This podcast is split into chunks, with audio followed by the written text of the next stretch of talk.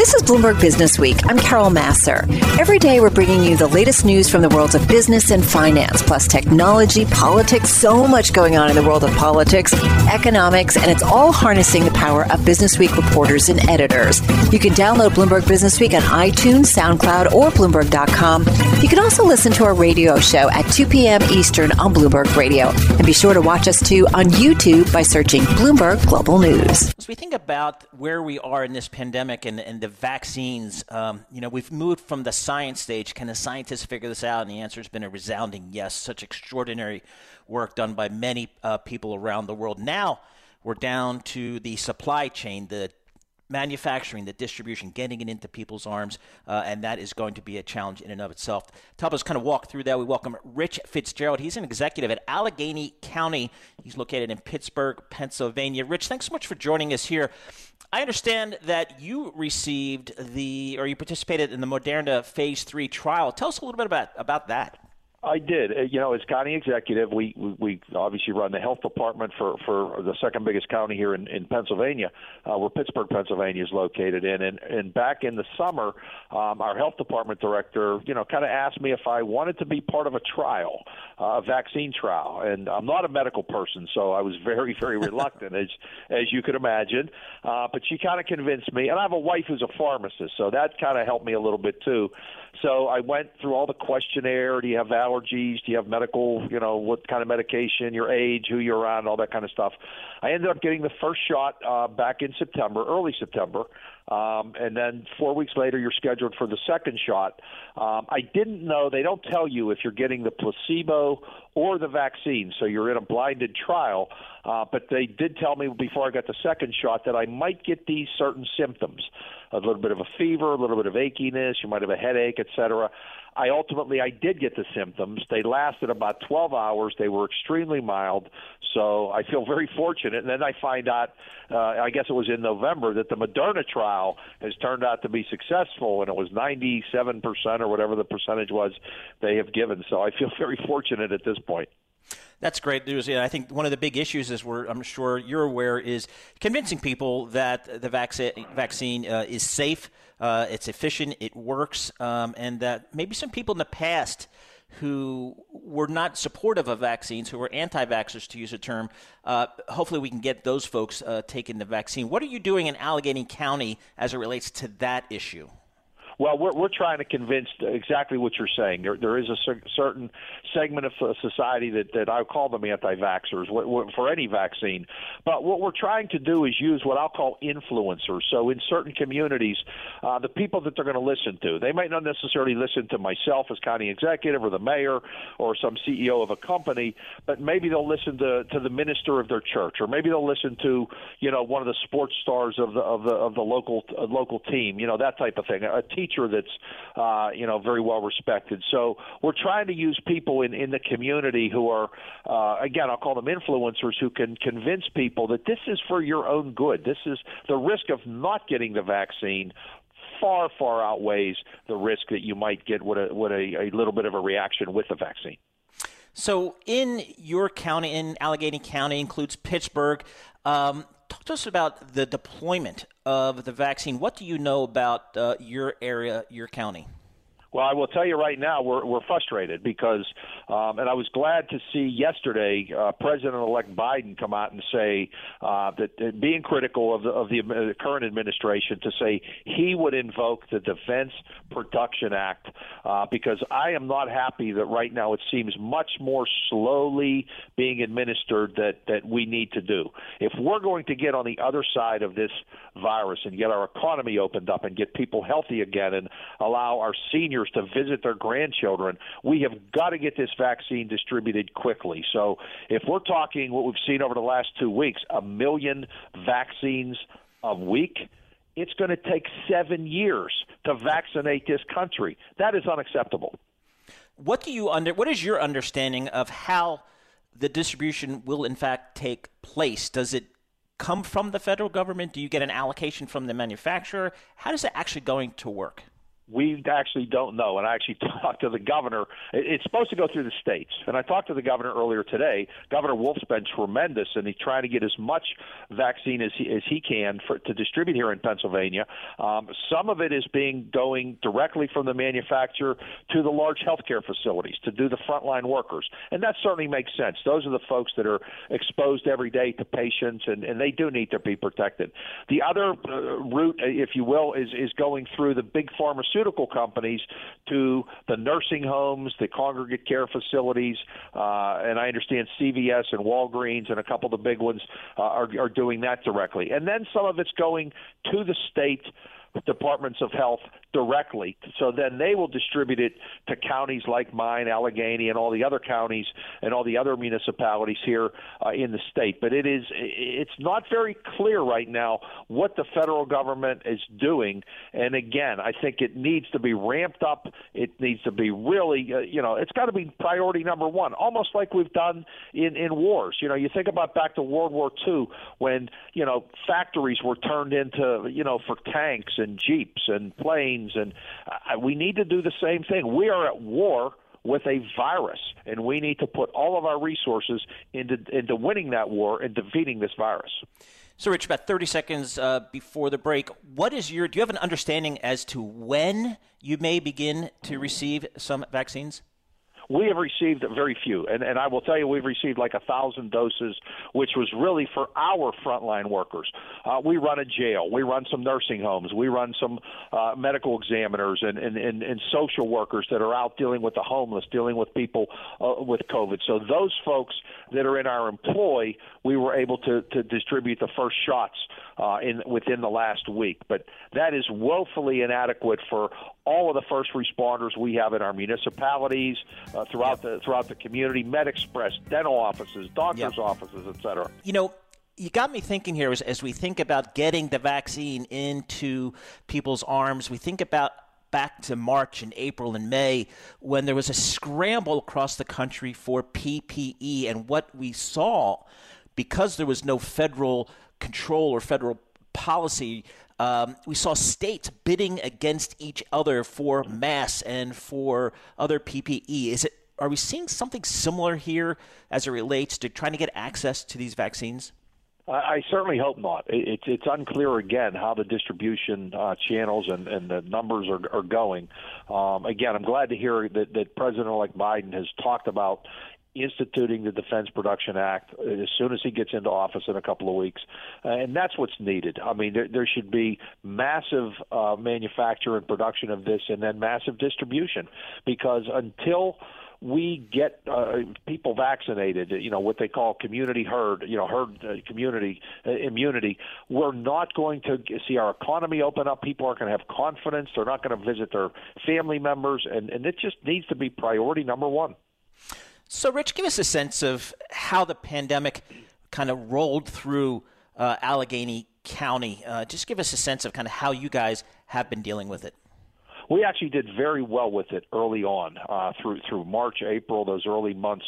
Um, our numbers were much much lower than than other places, uh, similar sized urban urban areas around the country. Uh, but then in late October, um, you know, we, we, we really started to backslide, and really over the last couple months, it has been uh, just uh, almost a, a spike that, that we've never seen. Um, we're going to have as many deaths, almost 500 deaths, in the month of December as we had through the first nine months um, from from March. How are the hospitals holding up there? Because one of the things we saw here, certainly in the greater metro New York area, uh, and then in other places around the country in the second wave, was the hospitals just get overwhelmed, and that's really when the problems start to occur.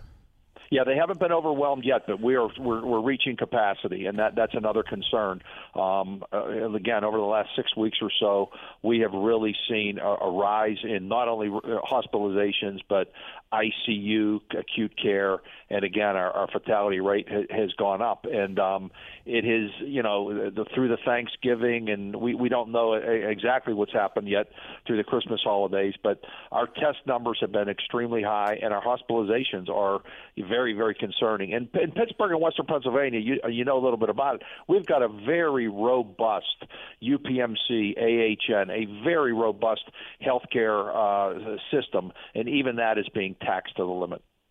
Talk about the economic impact that you've seen uh, in 2020 as a result from this pandemic give us some some of the what you're seeing there because we've seen obviously some very very high unemployment numbers nationally.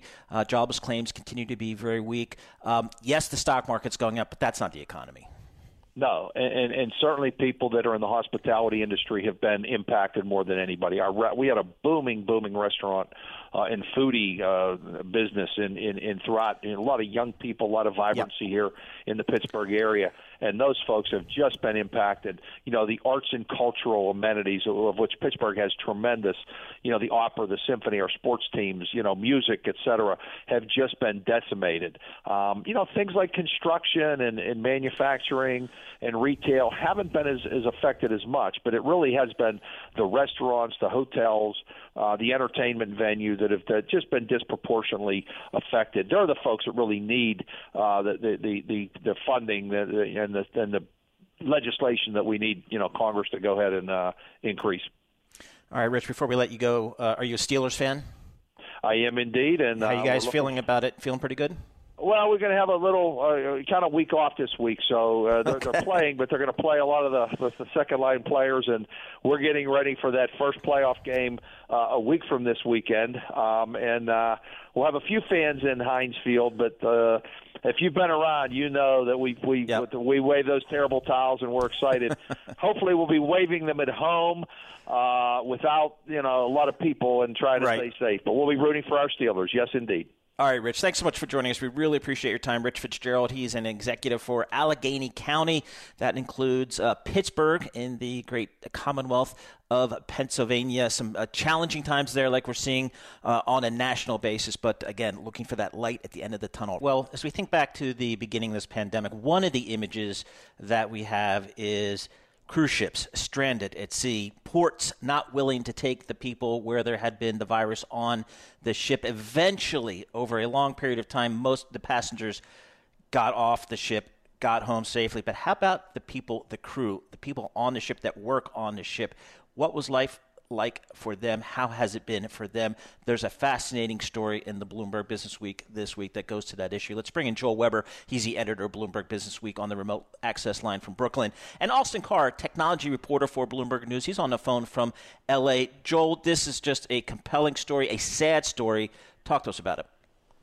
Yeah, it, it is. It's it's really a tragic one. Um, and the magazine has done, um, I think, a, just a seminal job of covering the cruise industries, uh, 2020, which obviously um, was a really bad story, especially earlier in the year. Um, and and those stories have largely centered on on passengers and the corporate experience uh, what happened when one of the ships in Australia uh, actually let its passengers off, and, and the pandemic basically entered Australia. And, but Austin, I think, in this story, is a bookends all of it with this incredible human story um, that largely untold of what it was like to be a crew member on these ships. And you know, it's a tragic story because of the suicides that um, hmm. basically happened. And uh, I'll turn that over to Austin because it has it was just an incredible uh, reporting feat, um, but also I think was just an incredible uh, service because these are people who, you know, when passengers left, like you, like you said, Paul, um, the crew members actually were stranded and and um, spent weeks uh, uh, basically still on lockdown. So, so Austin, um, take us inside your reporting. How did you how did you first learn about the topic, and and wh- what did you know? Wh- where did it take you? Yeah, in, in many ways, these were sort of the forgotten workers of the COVID uh, nineteen cr- uh, crisis that hit the cruise industry. You had uh, Joel, as you noted, we, we did a lot of reporting on a lot of the, the passenger tragedies and, and how the corporations have been hit. Um, but tens of thousands of workers, if not more, were stuck at sea long after passengers left. Uh, and what we had started exploring was just what the conditions were like aboard these ships.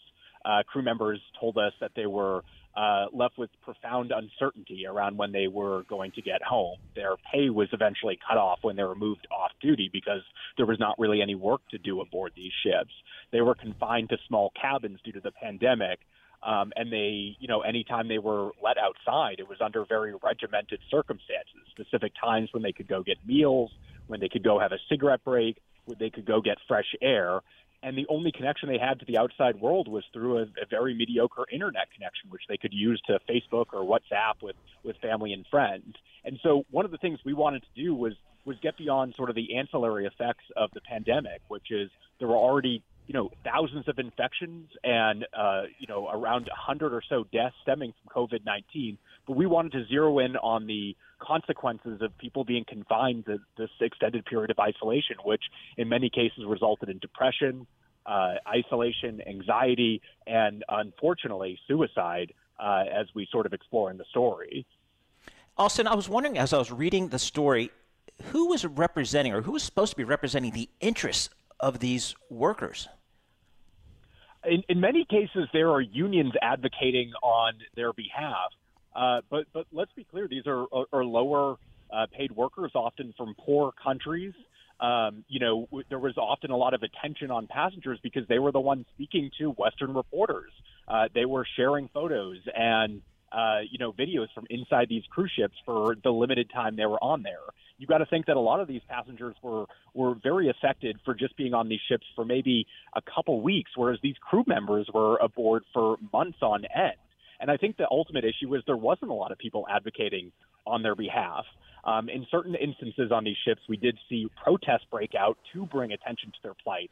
On uh, several Royal Caribbean ships, we saw a hunger strike uh, staged to, for crew members to sort of put pressure on the company to get them home. There was a protest on another Royal Caribbean ship where they raised a banner that, that essentially said, How many more suicides do you need? Uh, again, uh, calling attention from the press to apply pressure uh, and scrutiny of these cruise industry uh, players to sort of get them home. But I think ultimately, uh, to your point, there there isn't a lot of people advocating uh, beyond uh, unions uh, and and sort of uh, press, but uh, there definitely needs to be more attention to this issue, uh, considering the conditions they faced uh, for for extended, prolonged periods at sea. Austin, um, there's some some you know really interesting characters in the story, including um, Joseph Soller as as really the the the main um, story that, that you use as the as the vehicle to to to talk about the trend. Can you tell us about um, about him and his, and his family and, and sort of where their fight um, to to basically have uh, his story um, uh, talked about more broadly currently stands? So Joseph was a uh, cruise ship worker. He'd been working for Carnival cruise ships since essentially January, and he really epitomizes what a lot of these crew members went through. Um, when the pandemic sort of exploded in March, uh, he was moved around to several ships. He was isolated in the cabin without a window for for a certain period of time. Um, you know, uh, uh, friends of his said that uh, you know just to go outside, there would be specific times that might you know you might only have an hour for breakfast, but it could take 45 minutes just to get a coffee because the the sort of uh, food service lines were so understaffed and and there, the ships were so crowded. Um, and unfortunately, after months at sea, um, he he did end up taking his own life. Uh, crew members reported not having seen him for several days. He missed the daily required temperature checks, um, and crew members were sent to check on him. And unfortunately, he was found um, hanged to death. And what, what is a very tragic story that we outline in the story. And ultimately, we trace what it's actually like for the family to learn of this news and go through the process of repatriating their son's uh, deceased body and, and his remains, and, and to go through the process of having him declared dead when he died in international waters, to sort of figure out um, the sort of true story of what happened to their son when it's very difficult to, sign, uh, to to get information out of these cruise companies who are not often totally forthcoming about information for a variety of reasons. And so this story is both uh, the story of a lot of crew members yeah. getting home and dealing with mental health issues, but also zeroing in on, on ones who suffered this ultimate tragedy of, of suicide and, and how the families have had to deal with, with the consequences of, of this uh, difficult repatriation. Yeah. Hey, Austin, thank you so much for bringing this story to our attention. And of course, if you are someone you know is having suicidal thoughts, the National Suicide Prevention Hotline is 1 800 273 8255. Austin Carr, technology reporter for Bloomberg News on the line uh, phone line from LA, and Joel Weber, editor Bloomberg Business Week, on the remote access line from Brooklyn. You're listening to Bloomberg Business Week with Carol Massar on Bloomberg Radio. Well, during this pandemic, I think most of us have become, or we think we are, experts in buying stuff online and maybe a lot more stuff at different types of stuff than we did pre-pandemic. And the proof is in the pudding when you look outside anybody's door. There seems to be boxes piling up on a daily basis from all over. Let's get a sense of how this infrastructure this e-commerce trend is playing out. We can do that with james Thomson. He's a partner at buy box experts. Uh, prior he was former business head of amazon services. He joins us on the phone from seattle. So james boy, what it just seems like this pandemic has pulled forward e-commerce trends and penetration rates by you know a couple three years. What do you make of it? I think it's exciting. Uh, it's very exciting, but it's also forcing brands and retailers to ask themselves the question around how are they going to adapt quickly to remain where customers want to buy products. One of the scary things that's happened for a lot of companies this year is they realized we're not actually set up to help customers if they want to buy online. So the questions around what does it take to make that transition and be in a position where you can support customers whether they want to buy in store or buy online, that's going to be the story of 2021. Companies making those adjustments, making those investments, and getting themselves ready for a world where enough consumers are interested in buying online that retailers and brands alike need to be ready. Yeah, I'd be shocked if if somebody, if a company I was invested in said they didn't have a digital strategy, I'd I'd be a seller of that stock. I don't care what business they're in. What are you finding in terms of kind of the the headaches are for retailers here as so much of their business uh, has moved online? What are some of the things that they're finding problematic? There's at least a couple of big issues for for most retailers. Number one uh, companies are not set up to have real-time inventory information available mm-hmm. across just not not just in store but across the country. If a customer places an order online and the inventory is sitting in a local store, does the retailer know that, or are they drawing inventory from an online fulfillment facility that has dedicated inventory just for the online customer? Uh, there, there was so much inventory tied up in physical stores over over the first few months of COVID but you couldn't access it easily. And so, for all intents and purposes, that's dead inventory. So, as as retailers start thinking about how do they make information about inventory available so that a customer can access it, whether they're in store or whether they're buying online, th- those types of questions are, are big, complicated questions that require software investments, but also a change in philosophy. For, for a lot of retailers, the e-commerce department is a separate company or a separate entity that has its own set of goals uh, and, and so you look at how much are we selling in the store versus how much are we selling online. From a customer's perspective, they don't really care how the accounting works. They just want to know that they can go into a store. If it's not available in the store, no problem. We know exactly where it is, and we'll get it sent to you, so you can have it. Uh, I think of stores or brands like Lego, a nice vertically integrated company, where it doesn't matter whether you're an online customer or a physical in-store customer it's all one entity. You can buy in one channel, you can return in another. If you go into one channel and try to buy the product and it's not available, no problem. We can service it from uh, other channels. That kind of model is the model that I think most retailers are going to have to move towards fairly quickly so that they don't lose customers to retailers that have got this part figured out. And that's the, the omni-channel strategy, right, uh, James? Yeah, it, it's it's more than just omni-channel. O- okay. Omni-channel for some companies means, hey, we sell in multiple channels. Well, a real omni-channel strategy says we sell in multiple channels and we know how to move inventory back and forth between those channels. We know how to make it a fluid experience so consumers don't have to worry about where the product's actually sitting today. It, it'll arrive to the consumer quickly, whether that's in the store or whether it's to their doorstep at their home, wherever they choose to have it shipped. So that, that, that's issue number one. The, the other big transition for, for companies is going to be around how do you control last mile delivery? if you look at what's happened with the massive growth in demand for online orders in the past six, seven months, most retailers rely on the Postal Service, UPS, and FedEx to get those packages delivered to consumers. Well, th- those carriers haven't been able to keep up with the increase in demand, and so that's created a lot of delays both in getting products uh, into warehouses, but also getting products from warehouses delivered to consumers. When I look at what happened, for example, with with Costco, you know, back in November, the CEO was already saying to consumers, "Hey, UPS is uh, is slow in picking up our packages and getting it to consumers. You know, you need to go and download the UPS app to figure out when you're actually going to get the shipment." Well, that kind of situation was seen across many retailers where they relied on these these carriers to get the packages to consumers, but quite frankly, it was a black box as to when it was actually going to be received by the consumer. That's not a good experience for consumers. Um, and, and quite frankly, consumers are going to go looking for retailers that can make a promise around when a product's going to be delivered and they can actually deliver on it. And that's hard for most retailers to do when they don't control the, the last mile distribution themselves. Hey James, I'm guessing you know uh, that the share of e-commerce is just really accelerated here. The share shift. There's no going back, mm-hmm. is there? Well, I think consumers still want to do shopping, but when it comes to buying, that is to say, when you know what it is you want to buy, yeah, going online, you get it done quickly, no problem. Consumers will return to malls when it's safe to do so, but they'll be doing that more to learn about products and to be buying things that they may not otherwise have initially planned to buy. And that, that's okay, that's great. Uh, for a brand or a retailer that has both a physical presence in malls as well as an online presence, they need to be prepared to operate physical stores where the same store sales may not necessarily continue to increase because consumers are going in to learn about products, but because of product availability issues, consumers may end up buying the products through the online portion of the business.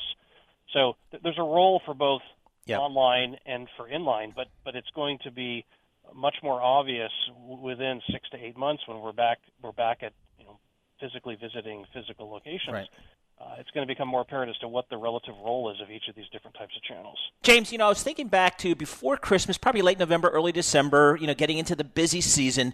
Outside the UPS store in my town, uh, the UPS guy was loading a truck, but it wasn't a brown UPS truck. It was an Avis truck.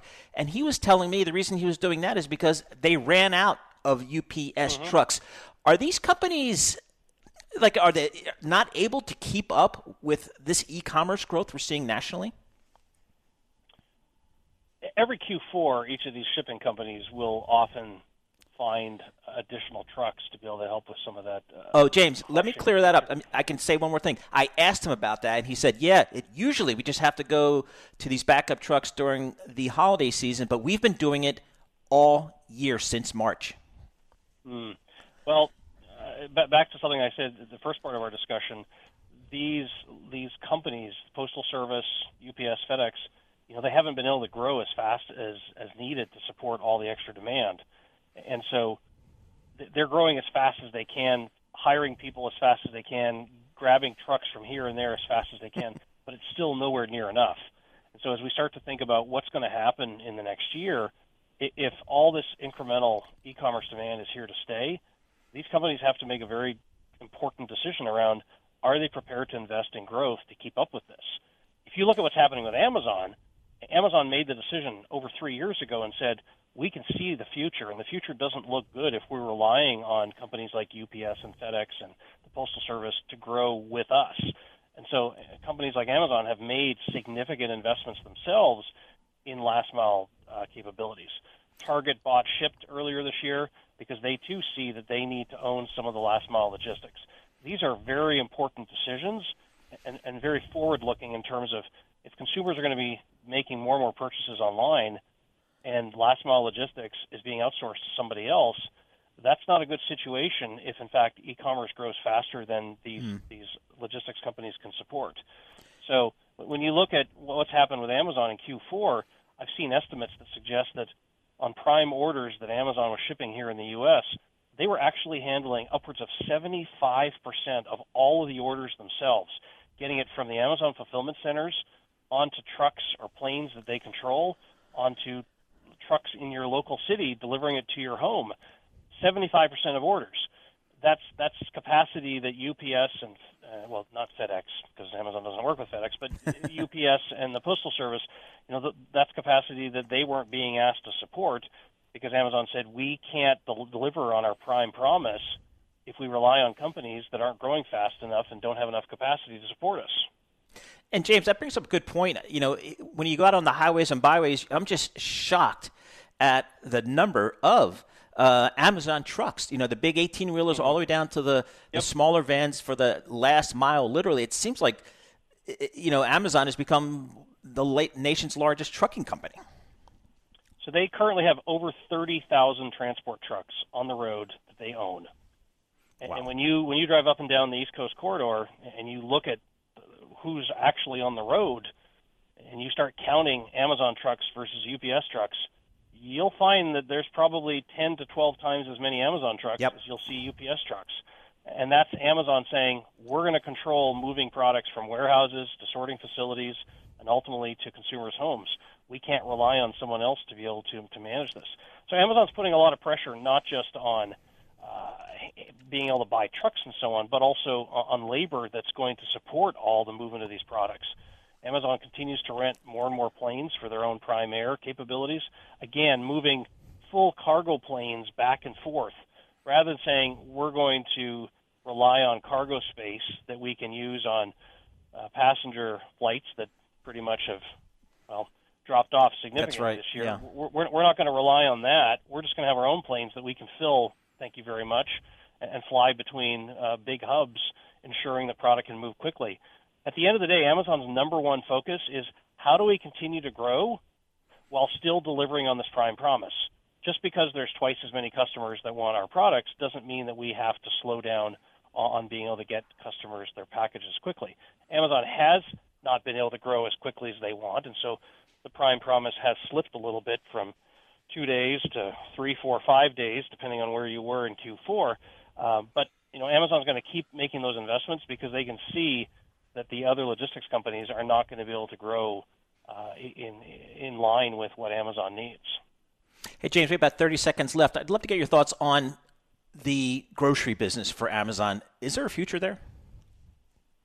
The grocery business doesn't need to be profitable for Amazon. The grocery business is really about Amazon continuing to engage with consumers and keep Amazon top of mind. If you think of your wallet as having 10 different types of purchases you have to make each each week, at least a couple of those are grocery related.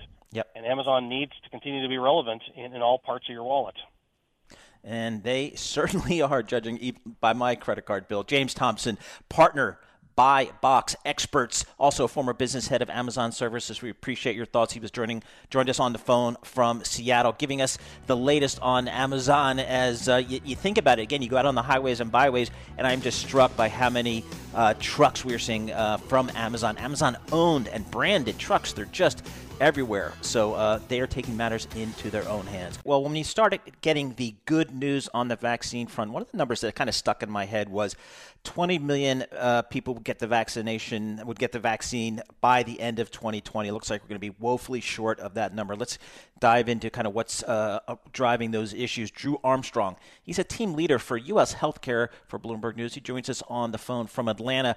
So, Drew, there's a story the terminal uh, on the terminal today. Uh, vaccinations are running at about $200,000 a day, but that's far short of what Warp Speed promised. What's going on? Yeah, so about 200,000 vaccinations being done um, a day. I, think right now we're seeing the combined effects of some vaccines that have rather complex logistics to ship, uh, store, and then administer. Um, the early start to this that is still very focused on the group of frontline health providers and uh, folks who uh, reside in long term and, and, work in long term care homes or nursing homes.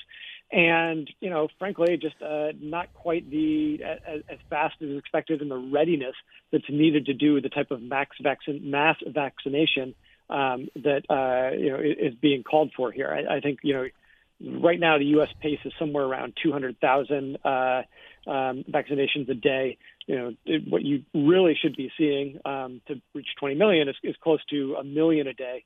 um, on average since the approval, or sorry, since the authorization of the Pfizer vaccine, and it's just nowhere close to that.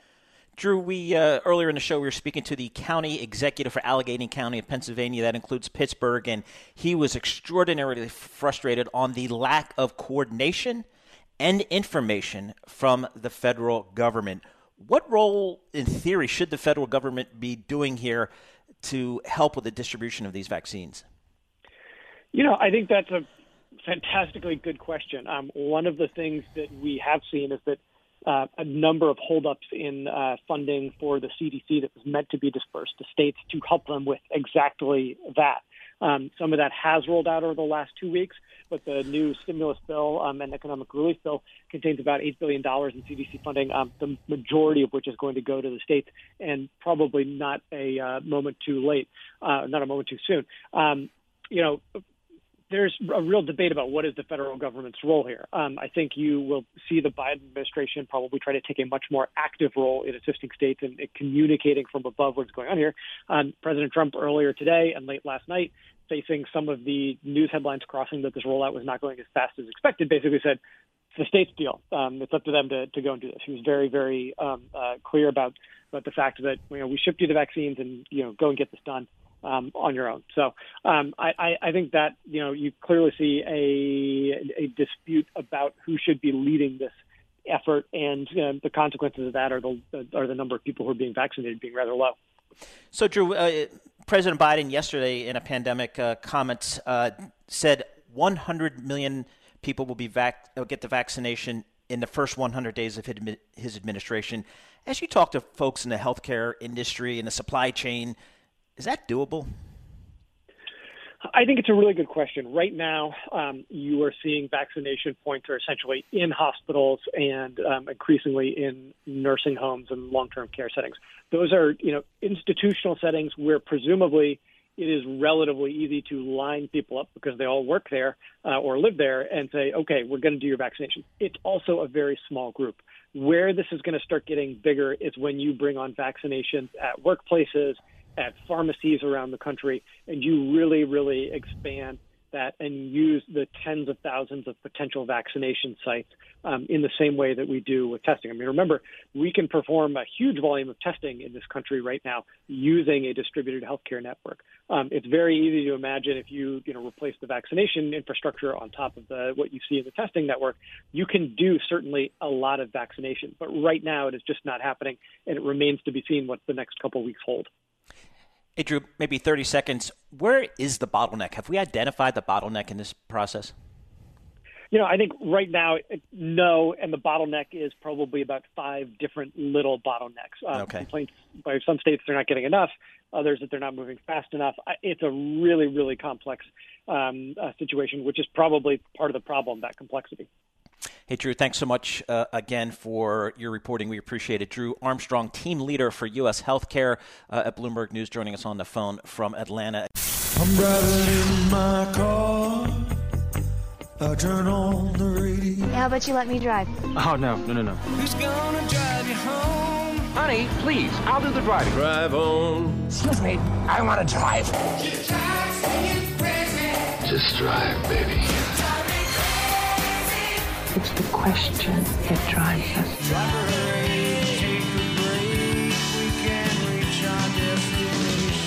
This is the drive to the close. That funky music will drive us till the dawn. On Bloomberg Radio. All right, let's talk ETFs. This is just an extraordinary story that just keeps on going. The growth in this space is something uh, you know I haven't seen very frequently in my 30-year career. Uh, let's get an update. We can do that with Ed Rosenberg. He's head of exchange traded funds uh, at American Century Investments. These guys are big, $210 billion under management. He joins us on the phone from Chicago. Ed, thanks so much for joining us here. I always love to start talking about ETFs to get the latest on – fund flows into ETF. Did, did the pandemic 2020 year did that kind of put any kind of dis, did that disrupt the fund flow story that we've seen in ETFs? So thank you for having me. And uh, no, it really didn't. I mean, 20 this year, 2020 has been an amazing and interesting year all around. And as most people want to put it to bed, but in the ETF industry, flows are near record highs. I mean, 2017 was the record year um, for 476 billion in flows, and we're right there before we get to year end. We're approaching. Uh, we might even be passing that. Last numbers I pulled were right before Christmas, and we're at 458. I've seen wow. some things that say we're getting closer to about 500 billion in flows for a record year. So ETFs have not been affected. What has been affected was where the money's going, which has changed several times throughout the year. But overall, the money just keeps going into ETFs. All right, and I give us the reasons why for those of us that aren't that, that grew up in the mutual fund world and uh, would have to go see American Century, the, the fund managers there and the fund managers uh, at Fidelity when I was a sell side analyst. Tell us about the relative merits of an ETF versus, say, a mutual fund. Yeah, absolutely. And remember, I grew up on the mutual fund side as well back in okay. the day. So, um, I mean, if you think of what an ETF offers, right, the first and the biggest thing is flexibility. So, in, you know, on when you looked at those days in March where the markets were going down or maybe they were bouncing around, with an ETF you can choose your time of day. You can't do that with a mutual fund. It's always going to be the four o'clock close, no matter what time you call it in. So that's one aspect. The other aspect with ETFs is there's there's the potential to be much more tax efficient. While I think, and I don't have the numbers exactly for mutual funds and how many pay capital gains, let's say it's about 60% of all equity mutual funds pay a capital gain, whereas if you look at ETFs, the number is below 10%. And so ETFs are more tax efficient in the long term for investors. And then the other thing that's historically been there is ETFs tend to be a little bit more price sensitive, so they tend to be a little cheaper in times. You'll see some of the newer ETFs that are coming out, especially the active ones, on par if there's mutual fund counterparts, but even some of those are a few basis points cheaper. So there can be a cost savings with ETFs as well. And I think those three points have led ETFs just to become, um, within the last couple years, more favored as a structure and a wrapper for people because it creates flexibility that they just didn't have before. Ed, are these primarily uh, retail oriented? Is this a retail oriented product uh, versus institutionals uh, buying into this? Not at all. I mean, I think it, depending on the product type you look at, you know, I think a lot of the institutions have gravitated towards ETFs and the basic indexes because it's something, you know, whether you're a pension or whether, you know, you're some, any other type of institution, you manage towards a benchmark. And if you can find an ETF relatively cheaply that is tied to that benchmark, why wouldn't you use it? Right. What types of well, first of all, how many ETFs are there out there, roughly? There's so I'm going to give you a rough estimate. There's around 2,500 ETFs in the U.S. today, um, and I know that number seems big, but if you compare it to the number of mutual funds, uh, you're talking about 8,600 mutual funds. Okay. So it's still much smaller. And what are some of the types of ETFs that are being launched these days? Presumably, all this uh, fresh capital coming into the sector. Uh, I'm guessing just that provides incentives for you know different types of ETFs to be created. Yeah, it does. 2020 has been the most in look interesting year in ETFs, and I've been in ETFs for the last 15 years. Um, and what makes it so interesting is we saw this was the first time that active launches, active ETFs outpaced index ETFs if you think of what ETFs have been known for, they've always been known as index products. Yep. And that tide has shifted dramatically in 2020.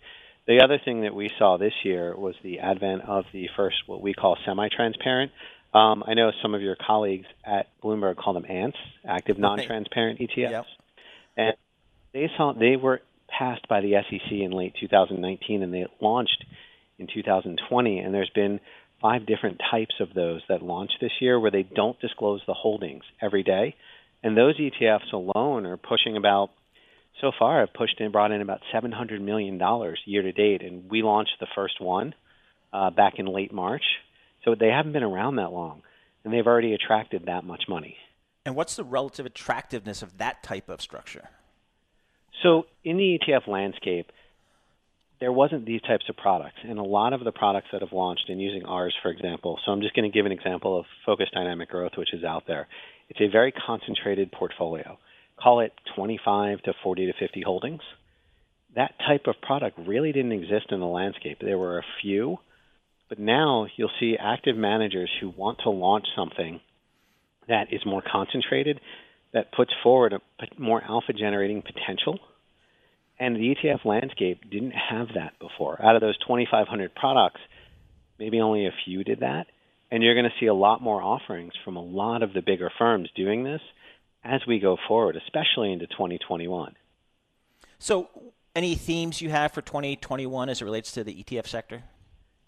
Yeah, it's going to be interesting. So, just so you know, the last three months, everyone knows 2020 was like a year of growth until the last three months, and everyone decided to invest Rotate. in value and make that switch.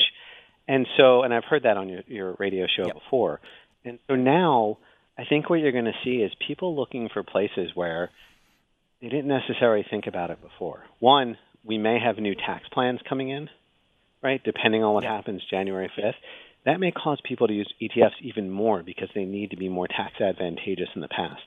But I really think you're going to see investors start looking to add alpha to their portfolio, especially if 2021 is, as most people are thinking, sort of a calmer, flatter market. Hopefully. as we go forward. Well, let's hope calmer, but calmer, you know, flatter is right. never good. We like the rise, but right. realistically, that's what they're looking for. And I think you're going to look for places where you can add alpha potentially, yep. and looking for these active portfolios. I think you're going to see more and more of that as time goes on. Hey, Ed, thanks so much for joining us. We always appreciate getting your thoughts on the ETF business. Fascinating. Ed Rosenberg, head of exchange traded funds at American Century, on the phone from Chicago talking about the ETFs. It might be maybe on track for a record inflow year yet again for ETFs. Thanks so much for listening to Bloomberg Business Week. Download the podcast on iTunes, SoundCloud, or at Bloomberg.com. And be sure to check out our daily radio show at 2 p.m. Eastern on Bloomberg Radio. And be sure to watch us too on YouTube by searching Bloomberg Global News.